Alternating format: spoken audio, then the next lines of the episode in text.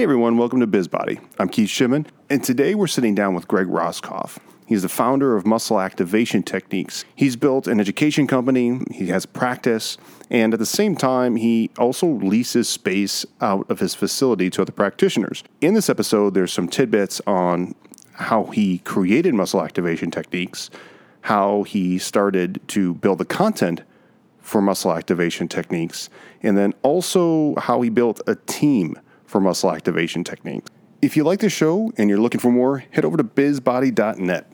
We have some more content as well as the BizBody Collective. It's a network for like minded professionals that want to start a conversation. Make sure that you hop over to iTunes, give us a five star review when you get the chance, and leave a positive comment. Hope you guys enjoy this episode. So, without further ado, the interview with Greg Roskopf.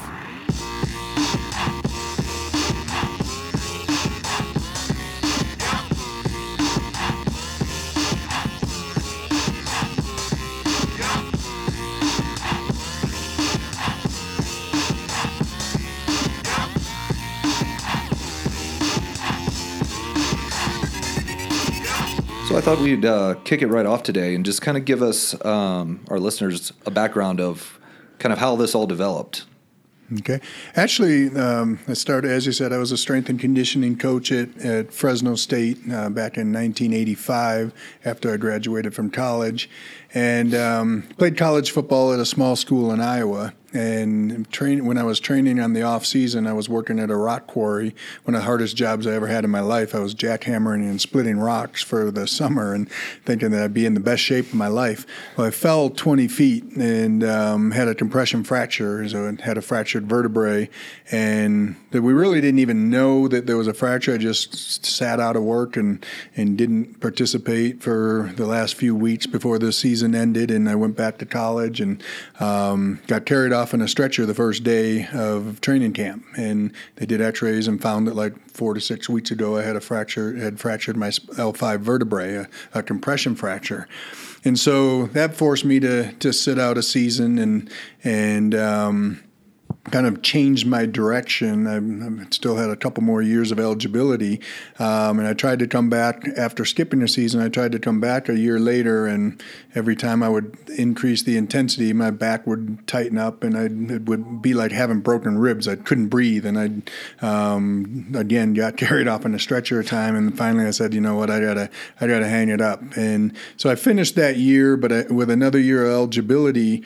Um, I was open to trying to play, and then one of my coaches told me about an opening at Fresno State as an assistant strength and conditioning coach, and I had all the credits I needed to graduate. So I was like, you know what, I need to just go on, and and so in that process, I still had a lot of residual problems, and and started getting having more problems. I mean, next thing I know, I'm starting to have patellofemoral syndrome and plantar fasciitis, and one injury after another. So while I'm working as a strength coach and still trying to train at a heavy level um, or at a high level, I just kept breaking down.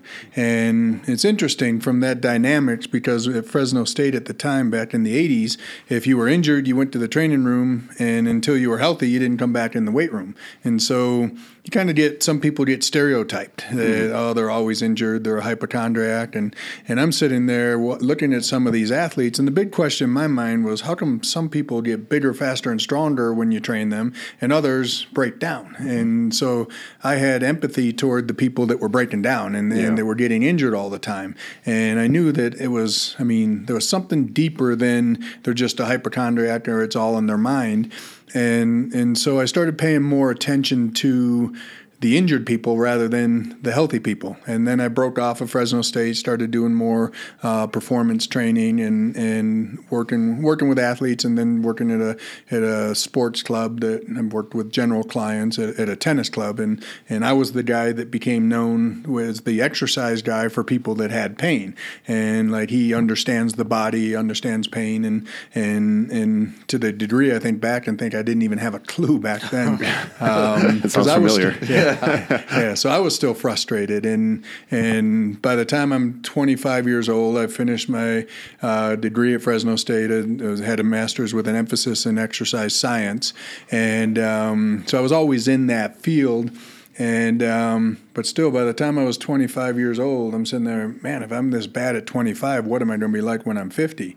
And um, so I started seeking out specialists in every field, from chiropractic to physical therapy to podiatry. Uh, I went to functional medicine conventions. I mean, I, w- I was trying to learn about the body um, as much as I could because I wanted to transfer it over to my clients, but more important, I wanted to figure out how to help myself. Mm. And um, so I was taking all these principles and, and from every field. And it was interesting because the common denominator in every field was uh, from every specialist as they did evaluations on me was your tight. Mm. And and the tightness is the cause. The reason that you're having patellofemoral syndrome and plantar fasciitis and all these other symptoms is adaptation to your fractured vertebrae, but everything's tightening up and we need to loosen up these tight tissues. But the problem was every time I would stretch or get deep tissue massage, I couldn't get out of bed the next day. I'd have numbness down my leg and sciatica. And, and so, again, even though I was starting to gain a better understanding of the body, um, it wasn't helping me. The things that I was applying to my clients were not helping me. Yeah. And so I'd see clients getting better with all these different modalities that I was using to increase mobility because I'm same things I was doing for myself. I was trying to apply to my clients, and I saw most people. I mean, a lot of people um, got better with it, but um, there's still a certain group of people that I mean had negative effects. Yeah. And so that always sat in the back of my mind, and still questioning why nothing nothing seemed to be helping me and realized that when I didn't stretch or get massage, I actually felt better. Hmm. And um, so it was it was just interesting. And but the focus of every modality and every specialist that I learned from at that point was we need to loosen tissue, whether it's we got to reduce uh, um, um, reduce reduce scar tissue or break down scar tissue and adhesions or stretch the muscle or adjustments from a chiropractor. The whole goal of every modality was we need to increase mobility, and um, and so then I, I, had the opportunity. At this point, I was hired by the Utah Jazz and uh, was doing things that were I was having a lot of success with with this muscle tightness um, mentality and, and uh, with the mentality of trying to improve range of motion. It got me pretty far. But you realize that athletes, I always say, I mean, you can do anything wrong with athletes and still have success with athletes. Right. Yeah. but you recognize that the integrity of the neuromuscular system of an athlete is so much higher than the general public. So it, it really started. Um, I think that's why I had so much success early on because all I was doing was working with athletes, and so my principles were carrying over into into having positive effects with these athletes. Mm-hmm.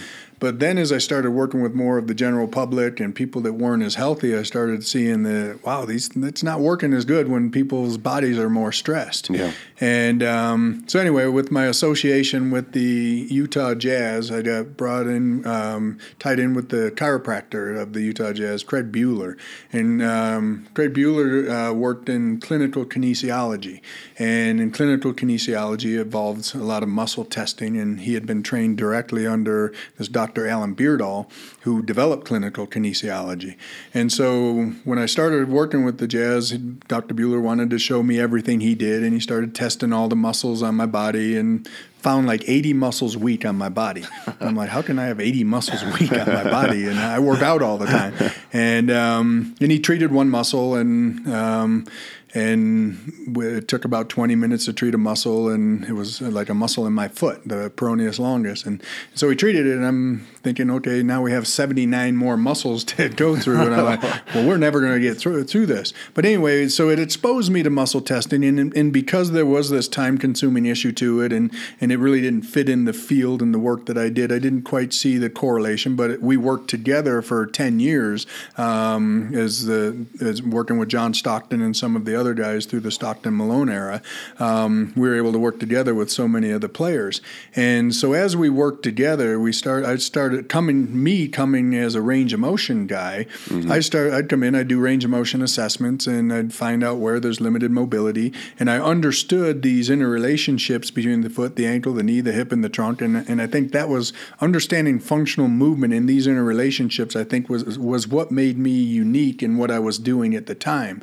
And um, and what got me hired by the Jazz in the first place. Because when I first met John Stockton, he had had a bulging disc, uh, patella tendonitis, and Achilles tendonitis, and no one had ever correlated that they may all be related. Mm-hmm. They were all these individual injuries, and I came in and I'm looking, well, this is all interrelated, and it's because you have imbalances here that's putting increased stress on these joints and tissues, and and tried made a correlation and was able to do some things that helped them, which all had to do with range of motion exercise, uh, range of motion um, techniques and and um, exercise, Mm-hmm. and so. You also were a foot guy at one point in time, weren't you? Like Yeah, you, so- you did podiatry type type stuff, or kind of, were you a podorthist? Uh, no, uh, just Okay. um, I. Early on, as I was starting to look at functional movement, I realized the foot's the first thing that hits the ground, Got it. and um, the rest of the body has to react to what the foot does. So I started seeking out specialists that dealt with foot mechanics and its relationship to the rest of the body. And, and yeah, and I actually became a foot specialist, where people would, doctors would refer to me if they thought that the feet had anything to do with somebody's back pain or knee pain. Uh, I had local doctors in Fresno that were referring to me, and so I kind of created a niche. Um, looking at foot mechanics, I was applying orthotics at the time. I would put people in orthotics. Um, in reality, looking back, is because of my naivety and not understanding the significance of the muscles and how they can actually create foot stability and alter the way forces transfer up the body. I was I was using the orthotics as really like a crutch or a, an artificial form of support. Um, but it goes back to the the idea that um, everything at that point was looking at the problem is a when you have foot mechanic issues, it's a structural issue, Yeah. not a functional issue. Yeah. And so as I as I worked with Craig Buhler and I came in and shared everything uh, in this interrelationships of joint and how the foot, the ankle, knee, hip, trunk, everything was interrelated. Um, we started correlating our work when we worked with the athletes, and I started noticing that when I would see limitations in range of motion, and I'm thinking that I need to increase mobility. There was one particular time we were working on John Stockton. He was limited in hip rotation, internal rotation in his hip, and Buhler had just tested the muscles that support the hip, and they were all strong. So I come in and say, "Well, he's tight here, so we need to, I mean, increase his mobility." So I do some stretching techniques, PNF, and and different uh, w- techniques to try and increase his mobility. And after I finished treating him and increased, which gave an in, created an increase in range of motion, um, Buhler came back and tested some muscles that related to internal rotation in the hip, and they tested weak. And he turned to me and he said, "What did you do to him?" And I'm like, Uh oh. Look, look at what you did. This is bad.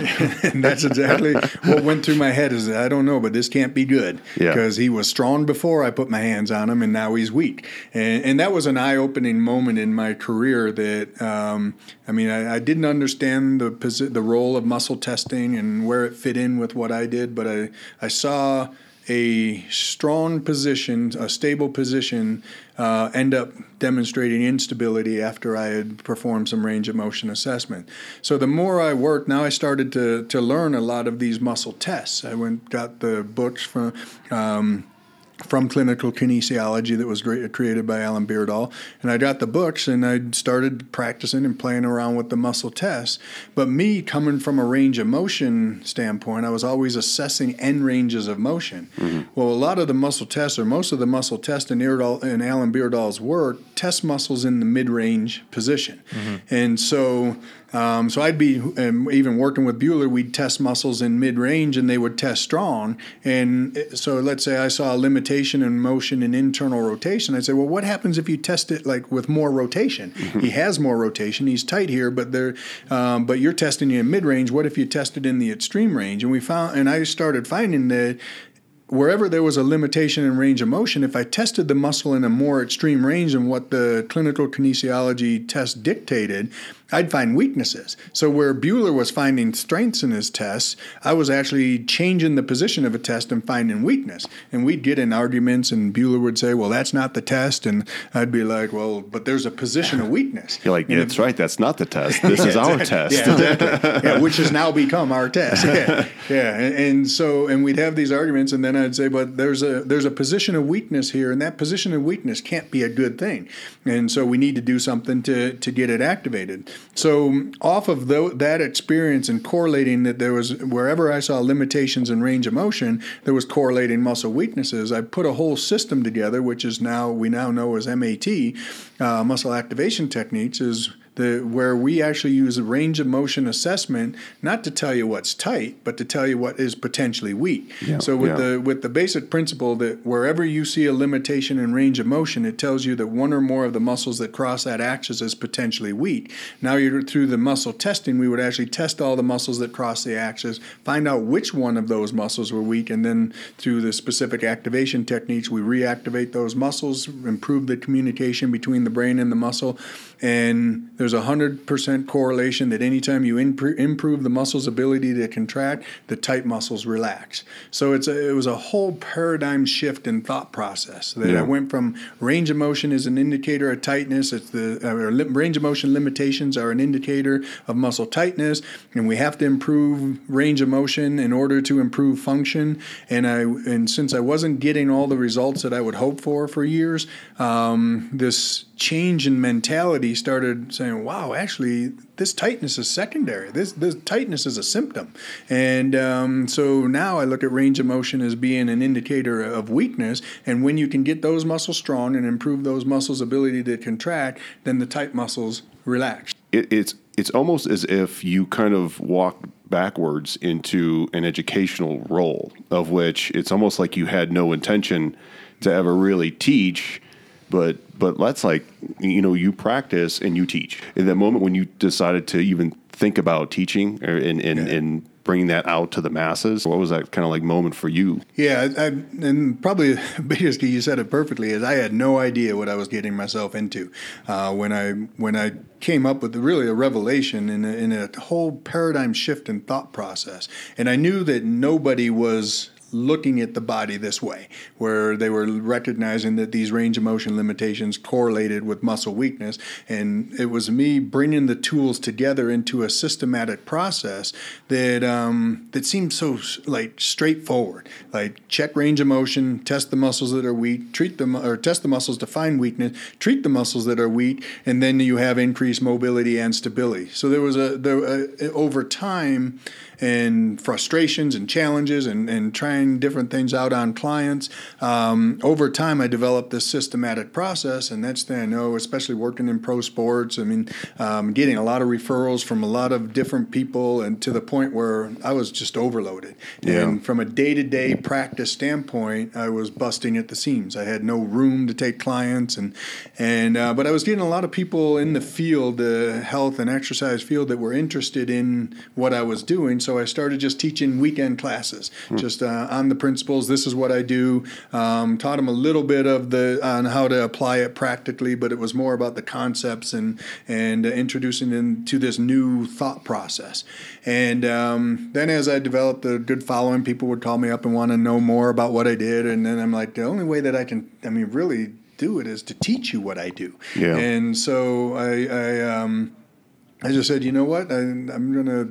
Because I was busting at the seams, it's like I'm going to teach people, and so really all the people that were referring clients to me and contacting me for information, I said I sent out invites and said I'm going to take 25 people, or I sent invites to 25 people, said I'm going to do a 10 month program, teach you this total body process, um, and who was ever interested, if you want to do it, I mean I'm here to teach you. And so I had about 19 out of the 25 people that I sent the invites, I mean wanted to do it and, and signed up for that first what I would call internship. So that took so much preparation. I had no idea Yeah. what it took to put PowerPoints together and prepare the manuals and everything for that first class, um, not knowing that there'd be a second class. So I'm just putting the manuals together between uh, the classes ran once a month basically, and between every class I was put, I had that whole month to put the next manual together. And so by the time I'm halfway through, I'm like, well, I can't do all this work and never teach this again. like, I, put, I put way, way too much work into never teach it again. And at the same time, people were coming to me saying, hey, I heard you're teaching this now. I'd like to know more about it. And I said, okay, I'll start another class in six months. So now I had a second class. And, and then now we're 50 classes into it over the last 15 years basically and i would have never i would have never known uh, the magnitude and, and the direction that would have it would have went to and so i really had to adapt on the fly and next Yeah. thing i knew i had to hire people i was busy seeing clients so i needed to hire people to um, one manage my my business and and uh, put the manuals together and, and collect money for the classes, and all of a sudden I'm like, wow, I'm already in deep. I got a bunch of administrative responsibilities that, that I wasn't prepared for. You're looking around and saying like, wow, this is uh, this is completely different than I even thought of. Like it, it doesn't look anything like I'd yeah. imagined at first. Yeah, when sometimes when I hear people that have business plans and I mean they have things laid out for years of of what they expect to happen. This is so. I mean, I've had to adapt on the fly since day one. Yeah. and it's like I always have felt like if I had a business plan, I'd never follow it because it would probably steer me in directions that, as things have evolved, I would find that that's not where I need to be going. Yeah. So so a business plan is a good format to follow, but it can't be set in stone. With what I've learned, I can't have it set in stone because there's so much variability, and there needs to be the ability to adapt. And so many times, I think I'm going one direction, and it's and practice and work and everything is taking me in a different direction. Yeah, pivoting yeah. all the time. Yes. So, I mean, I guess the thing that really just blows my mind about like everything that you've gone through is the fact that you're still a practitioner. You still see clients like yeah. very consistently. Yeah. Yes. You also teach very consistently. Like, how do you keep that all together with also your research and development and running a business? Like, how have you gone out and found good people to be able to take some of the load off of you so you can do what you really love doing, which is like teaching and working on people? Yeah, and that's I mean I think from the teaching standpoint and the being working as a practitioner either one of those could be a full time job, mm-hmm. and, and, they both are full time yeah, they jobs. Are. They are, and yeah. and um, and they take I mean the majority of my time. But the one thing I realized early on is I cannot be a good and effective instructor if I'm not practicing every day. I think some people start to teach what they do and they quit practicing, and then they they're no longer fresh and, and learning and, and, and continuing to learn. So people end up passing them that, that they end up teaching. So the, the practical application, the, uh, the what I do on a day to day basis helps to make me a better teacher. But as an instructor, I realized that I'm a better practitioner because things, questions come up and uh, that you never even think about on your day to day activities. So on both sides of it, being an instructor makes me a better practitioner, and being a practitioner makes me a better instructor. Hmm. So with those two factors becoming two full time jobs, I realized I can't give up one of them. And so that's where my focus had to be. And while my focus was there, I also had a business that was really trying to run itself because I had some people hired for I mean to to help me out, but I didn't have a plan. I didn't yeah. in, in, the way of uh, well, I just need help more than okay. This is actually becoming a business, a real business, right. and yeah. and yeah. so then I realized that I need to get the right people to run this business because I need somebody as good um, as what I do running my business. Like yeah. they need to be just as good on the business, the marketing, the um, uh, operation side of it that I am at, at, MAT, and I can't be a jack of all trades. And so uh, there was a, a period where I started to see my business kind of disintegrating. We weren't organized. Our paperwork was bad. We didn't have good record keeping, and I mean collections. All of these things like uh, it's like this isn't how a business is going to run, and no. if it's going to continue to grow, um, it's going to blow up from the inside. I mean, it's, it's not going to. I'll never be able to reach the potential of where this can go if I don't have a good solid foundation on the business side of it. So how did how did you um, go out and find some of these people? Like, what were some of the things that you did that that frustrated you and some of the things that helped you succeed in finding your team? Yeah, and you realize everything happens for a reason, and um, and there's I mean certain things that happened early on where um, people whether they were taking the information, trying to teach it as their own, or they were misrepresenting it. Uh, next thing you know, you need a legal team, or you need somebody um, looking looking at. Well, you, don't even have contracts, and mm-hmm. if you haven't had, it, you're not protecting yourself. So you need to be proactive rather than reactive. So I needed to bring in a, in a an attorney who understood this type of dynamics in the business. Then I had to find an accountant. So through my attorney, we were able to find a good accountant, so that they, from a um, from a business standpoint or hiring and fire, I'm not hiring firing, but hiring employees and and well, um, firing too. Yeah, yeah so firing too. I mean, yeah, yeah, you, you have a price. Yeah, a good process with that too. Otherwise, you're going to yeah. completely tank yourself. Yeah, and so you so you have to be really the best thing. One of this, uh, she was a client of mine uh, probably 15 or 18 years ago, the best thing she told me is you need to be proactive rather than reactive. And so I know it's a pain to have to have contracts and and um, and I know sometimes you don't even want to do that when you're a small business. You want, I mean, you, you always trust people and you want to do things on a handshake, but you realize you start realizing you can't do that, and not everybody comes to you at face value. And so, so I, she by having her work with me to get contracts and, and bringing in an accountant to start i mean monitoring my books um, uh, we, we i felt like i had a couple consultants that were at least helping me and this present staff that i had with the foundation.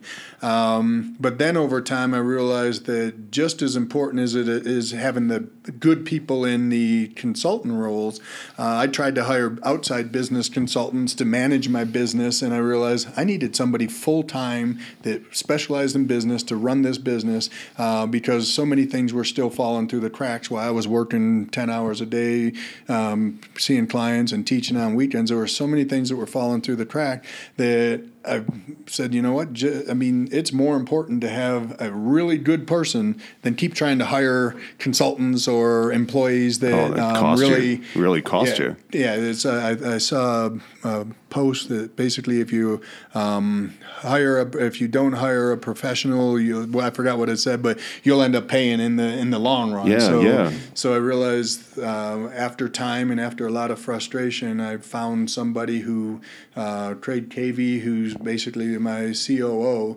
who's basically he understands everything about the business, the operations, and he um, took a small small companies in the in the technology industry years back and took them to larger companies. He's managed up to thirteen thousand employees and and and to in company that actually sold to a major uh, company is an, an AT and T. And I realized this guy understands business and he knows how to take something small and make it big. And and we had to have those conversations when I first talked with him and we interviewed each other Yeah. really. Um, what are my goals and where do I want this to be? And do your goals match what I want to do? And I, and I really had to have a face to face with myself and say, do I want this to be big? Yeah, I mean, uh, yeah. it's nice to just come into a small business and and not have a lot of stress. And once you start having more employees and and more responsibilities, it, it, it can become overwhelming.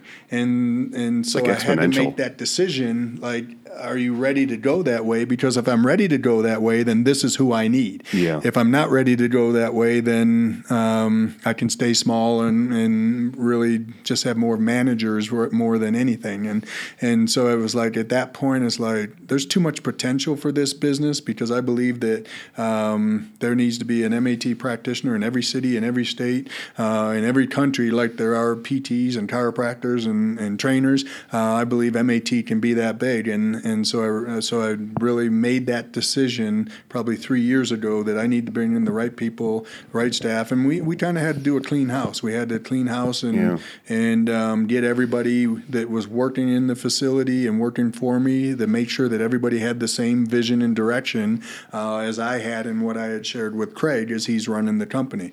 Because you realize I realized early on if people you can have the best people working for you, but if those people don't share the vision and direction of the company, uh, they become toxic in your company. And so now we have a staff that everybody's sharing the same vision and everybody knows where this is going to go and the potential of MAT. And so I think we're in such a good place right now. You guys have a great culture, and and um, how how big is the uh, the staff right now? How, how big? How many employees? you- have uh, six practitioners, two of them being the physical therapists uh, with rock solid physical therapy, uh, and myself, so seven practitioners. And then we have a staff, administrative staff, about five or six people Yeah. from an administrative standpoint. nice. And on on average now, how many practitioners are you are you turning out a year, like through your education? It's it's been a, a process. I would say on the average over the years, um, it's we. Uh, I've never wanted to grow too big too fast because you, you don't want to jeopardize the integrity of the program. Um, and I mean, as you know, it's an intense process, and and so um, we probably average about hundred people a year that come through the process. Which you know, like in the grand scheme of things, doesn't sound like a huge number, but it really is. Like Yeah. for something that's as new as MAT, like Yeah. that's a big number. And you know, I think that the idea that if you decided, hey, I want to stay small, I don't want to necessarily, you know, keep, I don't want to lose track of the business. And I want to be the practitioner, and I want to be the educator, and I want to collect the money, and I mm-hmm. want to, you know, set my schedule. That none of this would be possible. Like Right. that hundred people wouldn't be a hundred people. Like Right. you, you know, and I think your mindset to decide, you know what, this needs to get out. I think is great that you went out and you got these people involved to help you with the business because ultimately, I don't think that's your passion anyway. Right. Like your passion Yeah. is teaching, your passion is working with clients, and I think that's R&D, the big yeah. thing with a lot of practitioners is we love to practice. Like that's what we're good at. Yeah. It's the business part that's really, really difficult for a lot of people. So understanding some of the processes, you know, like you've talked about of going out and getting a lawyer so you're protected with your contracts and going out and getting a good accountant so the IRS doesn't come Right. knocking down your door. Yeah. You know, I think is a huge thing that, you know, kind of gets overlooked because you get into this to help people and all of a sudden now you've got a whole other like Yeah, problems you never Prob- imagined. Exactly. Well, when, when Yeah. you started out, did you did you have like a business coach, or did you did you just have like any type of mentors that you could bounce ideas off of that were also clients? Yeah, I think the the nice thing about this field, I mean, it, uh, your, the clientele that we have, I mean, it, uh, it attracts professionals, and so I mean, I have, I mean, a, s- a array of attorneys and accountants and and um, business owners and oil and gas and professionals in every field that um, they've done it. They've they've uh, self-made people that have built their own businesses and and that because you're helping them they would do anything to help you. So so over the years uh, even if I go back to um, my attorney that I first hired she was a client of mine. And so we'd have conversations while I was working on her. And then it's like you know what? Maybe we need to go I mean sit down and have lunch and talk.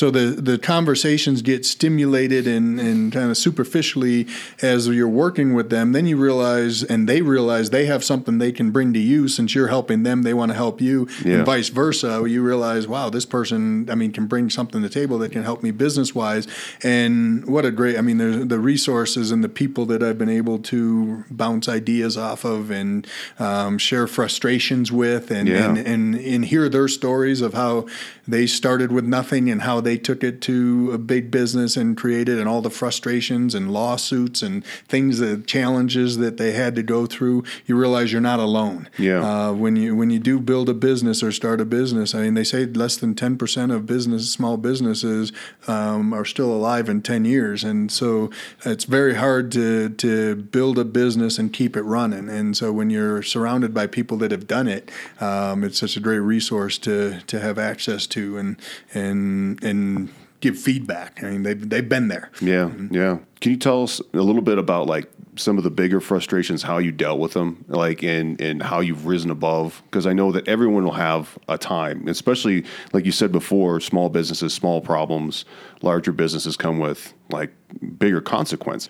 You know, Yeah, I think w- when when you start a small business and everyone can appreciate it, the first thing that you want to do is bring in all your friends, and you want you want them to share share the wealth, if you want to say, or share share the excitement of what you're doing. And so you bring in people that may not be the most qualified for the job they're in, and and um, and you carry them along for a period of time, and then you realize that these maybe this person isn't the best person for the job and now it, now that it becomes a serious business it's no longer fun. And and so one of the frustrations is is that uh, business is business and I mean and sometimes you have to keep that separate. And and that was an eye opener for me because you just you want it to be just one happy family and you can have good good relationships in business but um, but it's hard when you have to uh, make changes Yeah, and um, yeah. and let people go.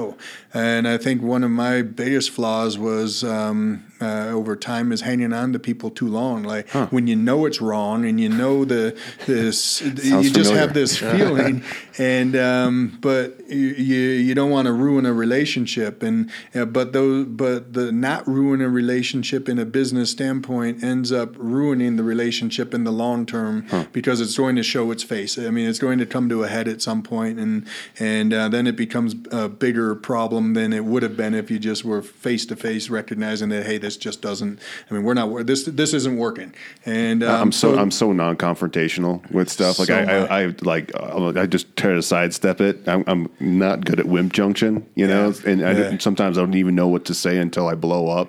Yeah. You know, that's that's a really tough skill to, to master. Yeah, and being in a in a um, an industry that we're in, where I mean, we're we're it is about personal relationships with our clients, with the people, and and all of a sudden you have to you have to be confrontational. And again, that goes back to the idea is now that I have somebody running my business, they can be the one they can be the bad guy. They can be the one that has to that's dealing with the employees and and um, and and with no bias or personal uh, feelings um, behind their decision. And having having somebody that said hey this is business and this is the decision I have to make then I'm not the bad guy. Again you you, you realize you have to put people in positions to do the things you're not good at. Yeah. and there's a lot of things that I was trying to do and hold on to like you said about with your accounting the finances and scheduling and you want to hold on to everything and eventually if you held if you try and hold on to anything everything you're in self-destruction mode. So the biggest thing, challenge i had to overcome was me not being trying to control everything